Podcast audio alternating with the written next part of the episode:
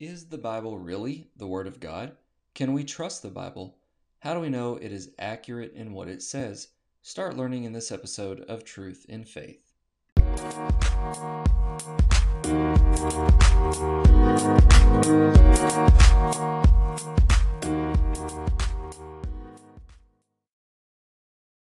In our final category section of the series, Why I Am a Christian, we're going to address Is the Bible True?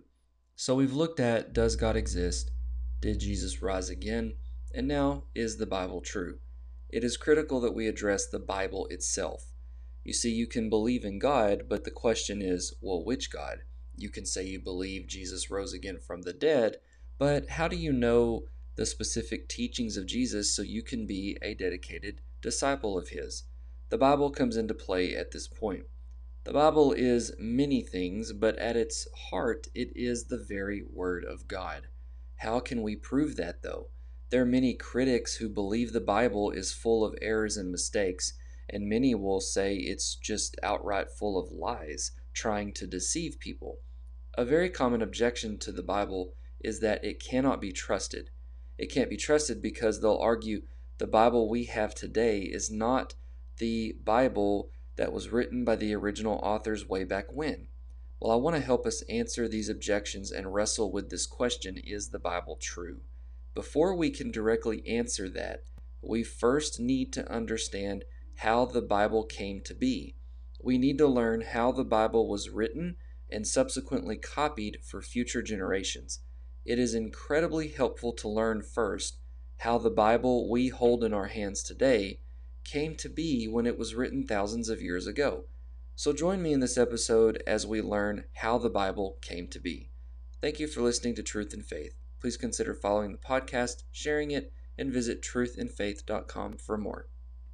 To start with, for what happened with me in my, my journey, uh, remember this is us learning these things, but also being shared through the journey that I went through. So, our final step, we're on the home stretch, but our final thing to look at is is the Bible true? So, is, is the Bible true? How do we know the Bible can be true and trusted? Now, what I want to share in this week and next week, and we'll be done with this, is let's just remind ourselves we're Christians here, we know this, but I, I don't want it to go without saying let's remind ourselves what the Bible is, why it's important but then I want to share with you how did we get our Bible, the Bible that we have today. And the meat of this, though, is how can we trust that Bible? How do we know it's true? And also, another question is do we have the right books in that Bible? The Catholics, for example, have extra books. You'll hear people say the Catholic Bible or the Protestant Bible. We follow the Protestant Bible. So that causes questions. You know, well, why don't we have their books? But we're going to hold that for next week. So I want to let you know now we're going to hold that for next week. Tonight, I want to set up, we need to, in my opinion, we need to look at some introductory things before we can talk about that stuff, or it gets a little, a little too crazy. So here's some questions to think about. This is questions I had when I was in college. But have you ever wondered, well, how did we even get the Bible in the first place? I took it for granted. And then I get off into college and I got questioned about the validity of it, and it hit me I don't even really know where this thing came from. I mean, I know I knew the theology behind it. You know, God inspired it through the Holy Spirit, through Paul, and but but the actual logistics from the apostles to us, what happened A to Z. There's a lot that happened. But then maybe we've questioned if we have all the right books in the Bible, why is the Bible such a big deal for Christians in the first place? So these are some things we're gonna we're gonna answer. So, step back to then my journey. So, here was the final part of my journey I've been sharing with you from the beginning. At this point in my journey in college, I believed I had one more step to take in my mind.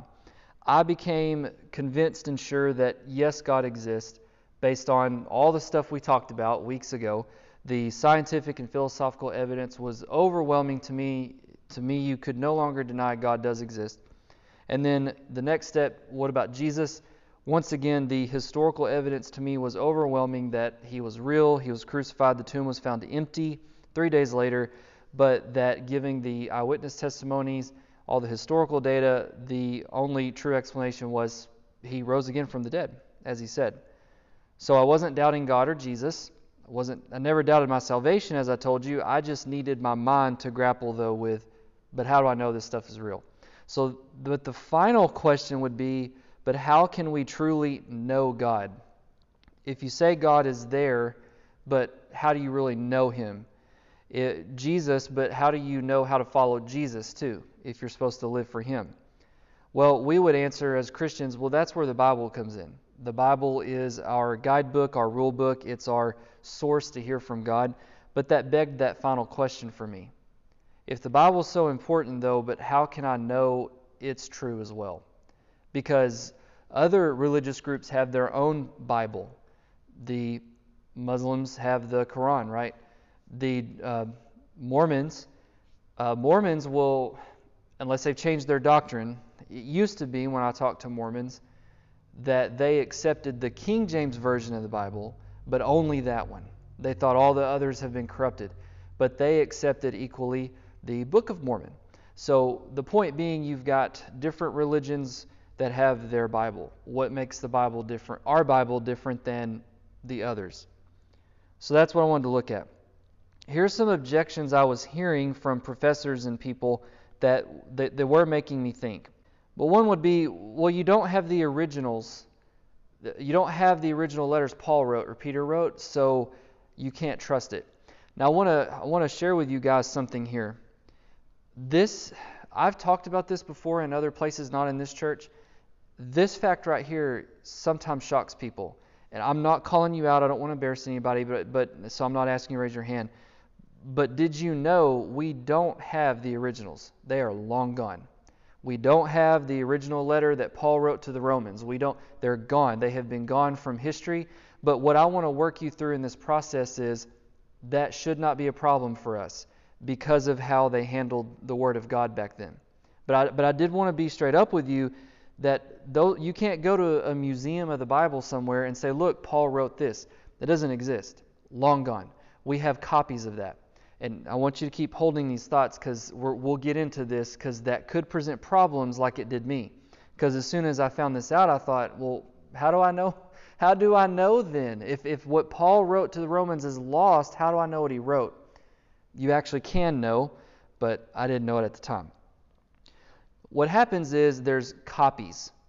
Well, that begged a second objection I was told. Well, but when you copy things, what can happen? You make mistakes. So the copies are going to have mistakes, so that means your Bible is going to have mistakes.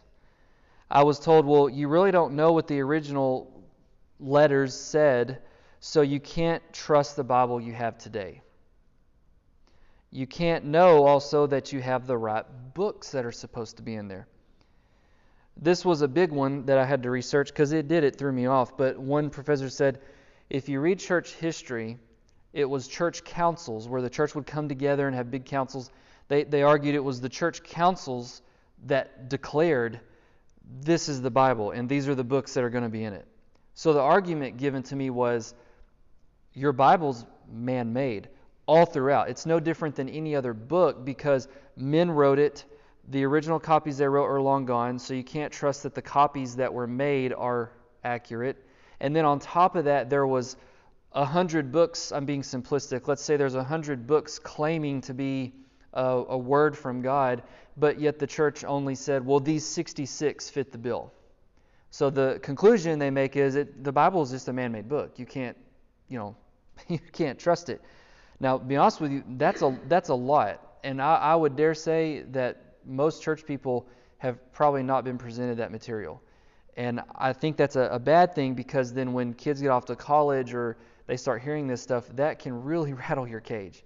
Like, say, you mean to tell me we don't have the originals? You mean to tell me that the church decided the books? Well, there's a lot more to it than that, and that's what we're going to look at. So I, I want you to have hope. There's a lot more to it. But at the start, I do want to be upfront with you that these are the realities I was presented with. Well, what is the Bible? Why is it important? Um, think of it like this. We all know what the Bible is as Christians, but let's summarize this and we'll move on. God exists. He created humans to know Him, be in a relationship with Him. But what happened to humanity in Genesis 3? We sinned. And from that point on, Genesis 3 on, God cannot be in this open, perfect, harmonious relationship anymore with humanity. Because he's perfect, righteous, and holy, he cannot be in the presence of sin like that. So, God, however, still chooses to want to save people, but uh, he can't have this sort of open dialogue all the time, like before Genesis 3. So, in comes the Bible. God chose special messengers to convey a message, a specific message, oftentimes to specific people in a specific place, and they would present that to that audience. So you have the prophets in the Old Testament. They're giving a message from God, and they would say, you know, thus says the Lord, and they give a message from God. In the New Testament, the same way. You have Paul saying, hey, this is a message I have to the Romans per the Lord, the Holy Spirit conveying that message to him, and he gives that, that message down. So God left us his written word so we could always go back and hear from him. Because think if we didn't have the written word, well you would you would hope God still calls prophets today because then you would need to go hear that prophet or else you can't hear from God. So it's a it's an act of mercy that God gave us his written word because we can always go back and hear what God has to say. Um, it's our manual for living the Christian life. But what is the Bible? Uh, I'm being real general right now. So it's a collection of 66 books in total that tell one big story, though. It's 66 different books, but it's really one big book, one story. Uh, you could describe it many different ways. This is just how I describe it. I like to think of the Bible as it's really one big story about God's kingdom. God created a kingdom. Humanity rebelled, his, his people rebelled against his kingdom reign but God still has his kingdom, but for the rest of that story, he's, he's calling people back into his kingdom that he'll one day bring physically on earth again, book of Revelation.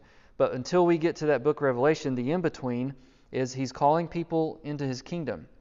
The uh, Lord of the kingdom, if you will, is Jesus Christ. And so that's how people are called into the kingdom. So before Jesus in the Old Testament, God interacted with the world through Israel. That's why they're important. Now, after the cross, he interacts in the world today. Can you guess how? Through you guys, us, the church. Paul says the church is the pillar and support of God's truth in the world. So, but it's all about the kingdom because if you read the book Revelation, it, it's there's a new kingdom to come. God's going to institute a kingdom reign. So God chose these certain authors to convey His special message that He wanted recorded down. The Bible then is a type of a special witness. It's a special testimony that God gave about himself, sort of, about, about life, us, and everything. Uh, theologians will use the term, if you read a theological book, you'll, you'll see them refer to the Bible as special revelation. Revelation meaning God gave, He revealed His knowledge, He, he revealed Himself to us in a special way. The reason they call it that way is they'll use another term called general revelation, when they say general revelation, they're talking about nature, science, uh, all that other stuff we've talked about. God reveals himself through science, through order, through trees, and through humanity, and through love. So you can see God's fingerprints through all of that. But you don't learn details about God. For example, you don't learn that God exists as a Trinity just by looking in nature. You get what I'm saying? You can have an awareness that He's there, and you can have an awareness of how awesome He is, but you have to go to special revelation, the Bible, to learn the details who God really is, what, what He's like. So, again, I told you 66 different books written about over 1,600 years of time, more than 40 different writers. Some were kings, prophets, leaders, disciples of Jesus. The Old Testament with 39 books, and the New Testament with 27. But I want to stress to you one of the proofs to me for the Bible is it is consistent all throughout. It's really one big narrative if you were to put all the books together and read them as one story. Now, why is it important? Because without it, we could not know the specific will and plans of God. If you look at Psalm 19, we won't read it, but I challenge you sometime to read Psalm chapter 19. The first six verses are what I said some theologians call general revelation. Uh, the psalm starts out with, The heavens declare the glory of God. So that's this idea that God made everything and it's as if He left His mark on it. And so we can look at what He made and say, This is awesome, someone put this here. So the heavens are sort of telling us about God's awesomeness. And he goes on in those uh, first six verses to talk about the wonders in nature and how the sun, it, it sort of gives this message of God's creative wonders and his power. But then when you uh, read the rest of the chapter, 7 through 14, it moves to what would be called special revelation. He then shifts in verse 7 to say, The law of the Lord is perfect. Well, the law meaning for his day, the law of Moses, the word of God. So there's this idea then that, yes, look to God through nature, but you need to look to the word to get the specific stuff about God. So tonight, this is what I want to share with you guys, and we'll get to the the tough stuff a little bit more next week. So try to come back next week. But we can't really talk about the tough stuff until we kind of see what happened, though. How did we get the Bible? If, if we can learn how we got the Bible in the first place, that is really going to help us to look at well, what's the evidence, though, to support it's true? Now, it started with God, God authored it through chosen men. Uh, the first verse I have is 2 Timothy 3:16. Now, in 2 Timothy 3:16, Paul wrote this and says all scripture is most translations say all scripture is inspired by God. I don't like the word inspired for our day because if someone said to me, I was inspired to write this, I'm thinking poetry. Like, like they, they saw a sunset and it moved them to, to write a song about the sunset or uh, a songwriter, you know, they were inspired because of a, a loss or a love. That is not what Paul meant by inspired. In fact, the Greek that it was written in is, some believe, a made up word. It's as if Paul smashed two words together. He used one word for God, and he used another word for exhaling air. So he put the two words together, and it literally would read, All scripture is God breathed out or God breathed. In fact, um, I brought an English Standard Version.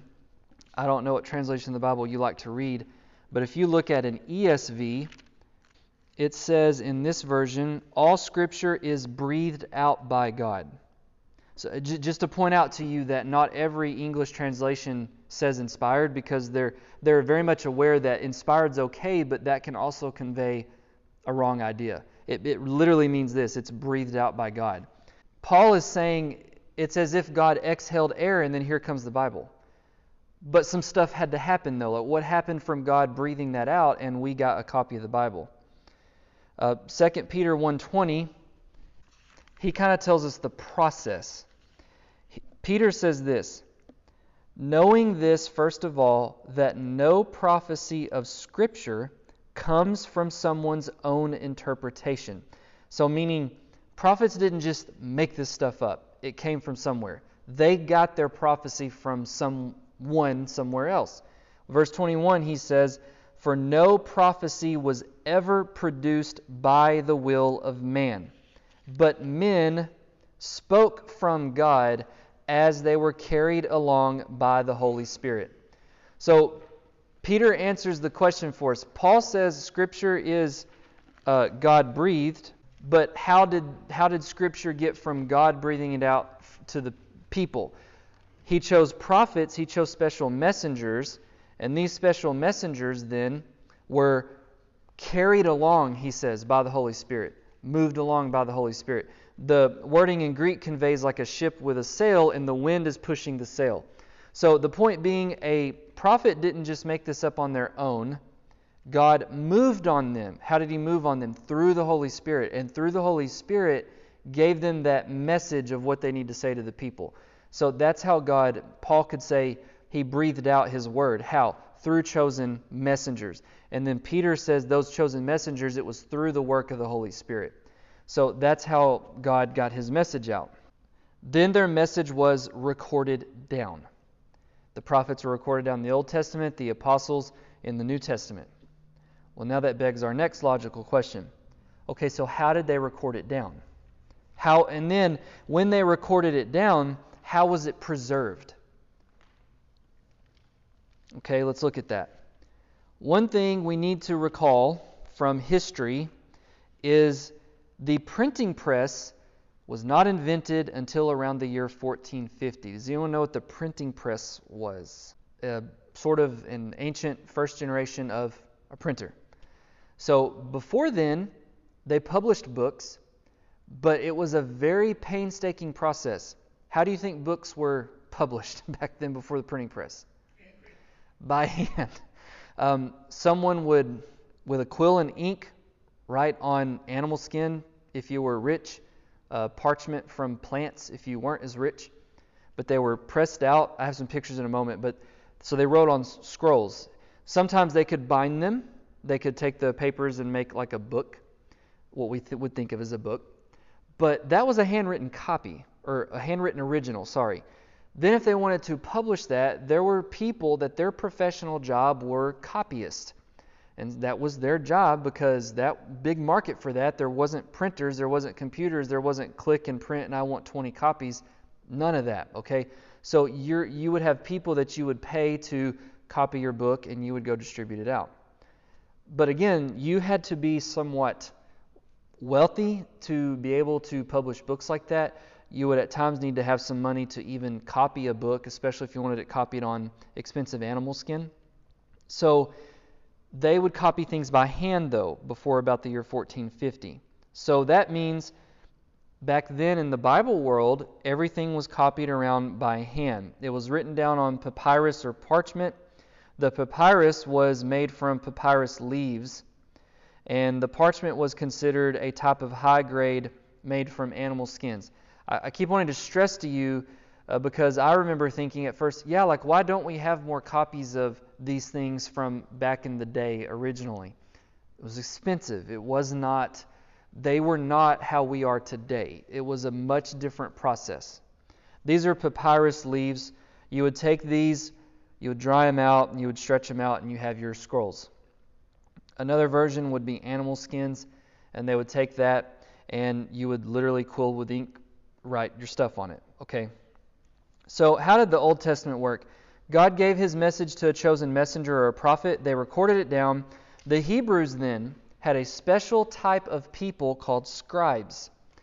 Now, the scribes show up in Jesus' day. When you read the Gospels, you'll see the scribes maybe debating with him. The scribes could somewhat be considered like attorneys because they had to be experts in the law.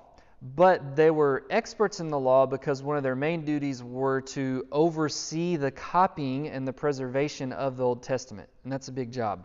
It's God's Word, and you're tasked with making sure it's copied precisely perfect. When you need a new copy of Isaiah, for example, it's a big job. So you're going to know it front and back. You're going to copy it very meticulously.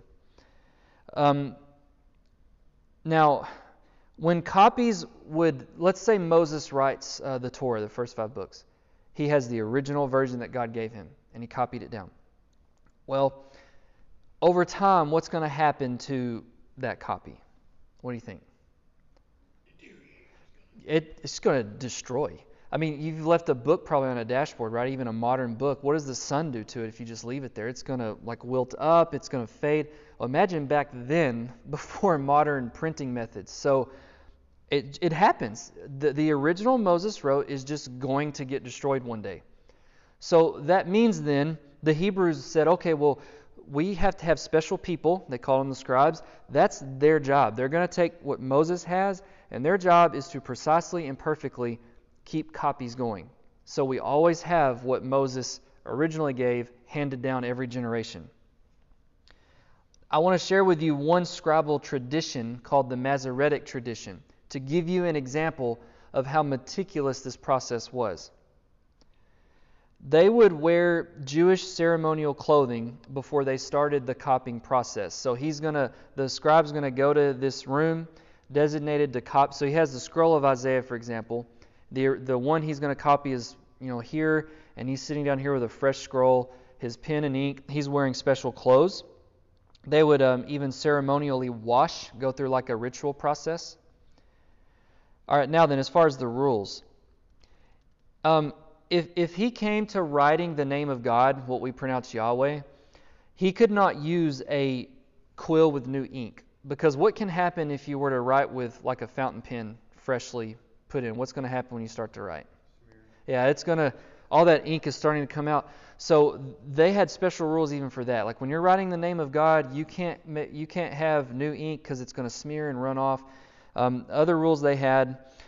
The scroll was written on a clean animal skin. It couldn't, meaning it, it had to be brand new. It couldn't be recycled. It couldn't be uh, like a leftover from another book. It was fresh, new.